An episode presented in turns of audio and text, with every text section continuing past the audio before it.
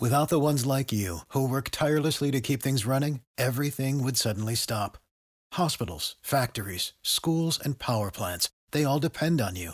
No matter the weather, emergency, or time of day, you're the ones who get it done. At Grainger, we're here for you with professional grade industrial supplies. Count on real time product availability and fast delivery. Call clickgrainger.com or just stop by. Grainger for the ones who get it done.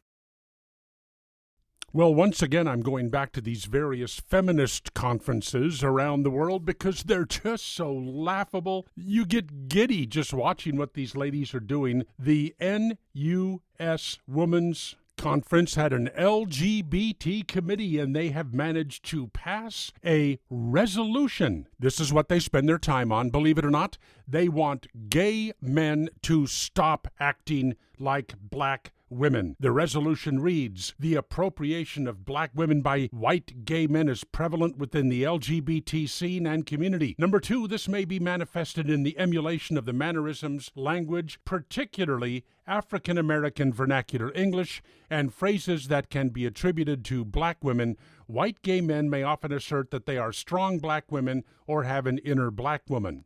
Number three, white gay men are the dominant demographic within the LGBT community, and they benefit from both white privilege and male privilege. And number four, the appropriation of black women by white gay men has been written about extensively. Sierra Mannie in Time wrote, Dear white gays, stop stealing black female culture. You are not a black woman, and you do not get to claim either blackness or womanhood.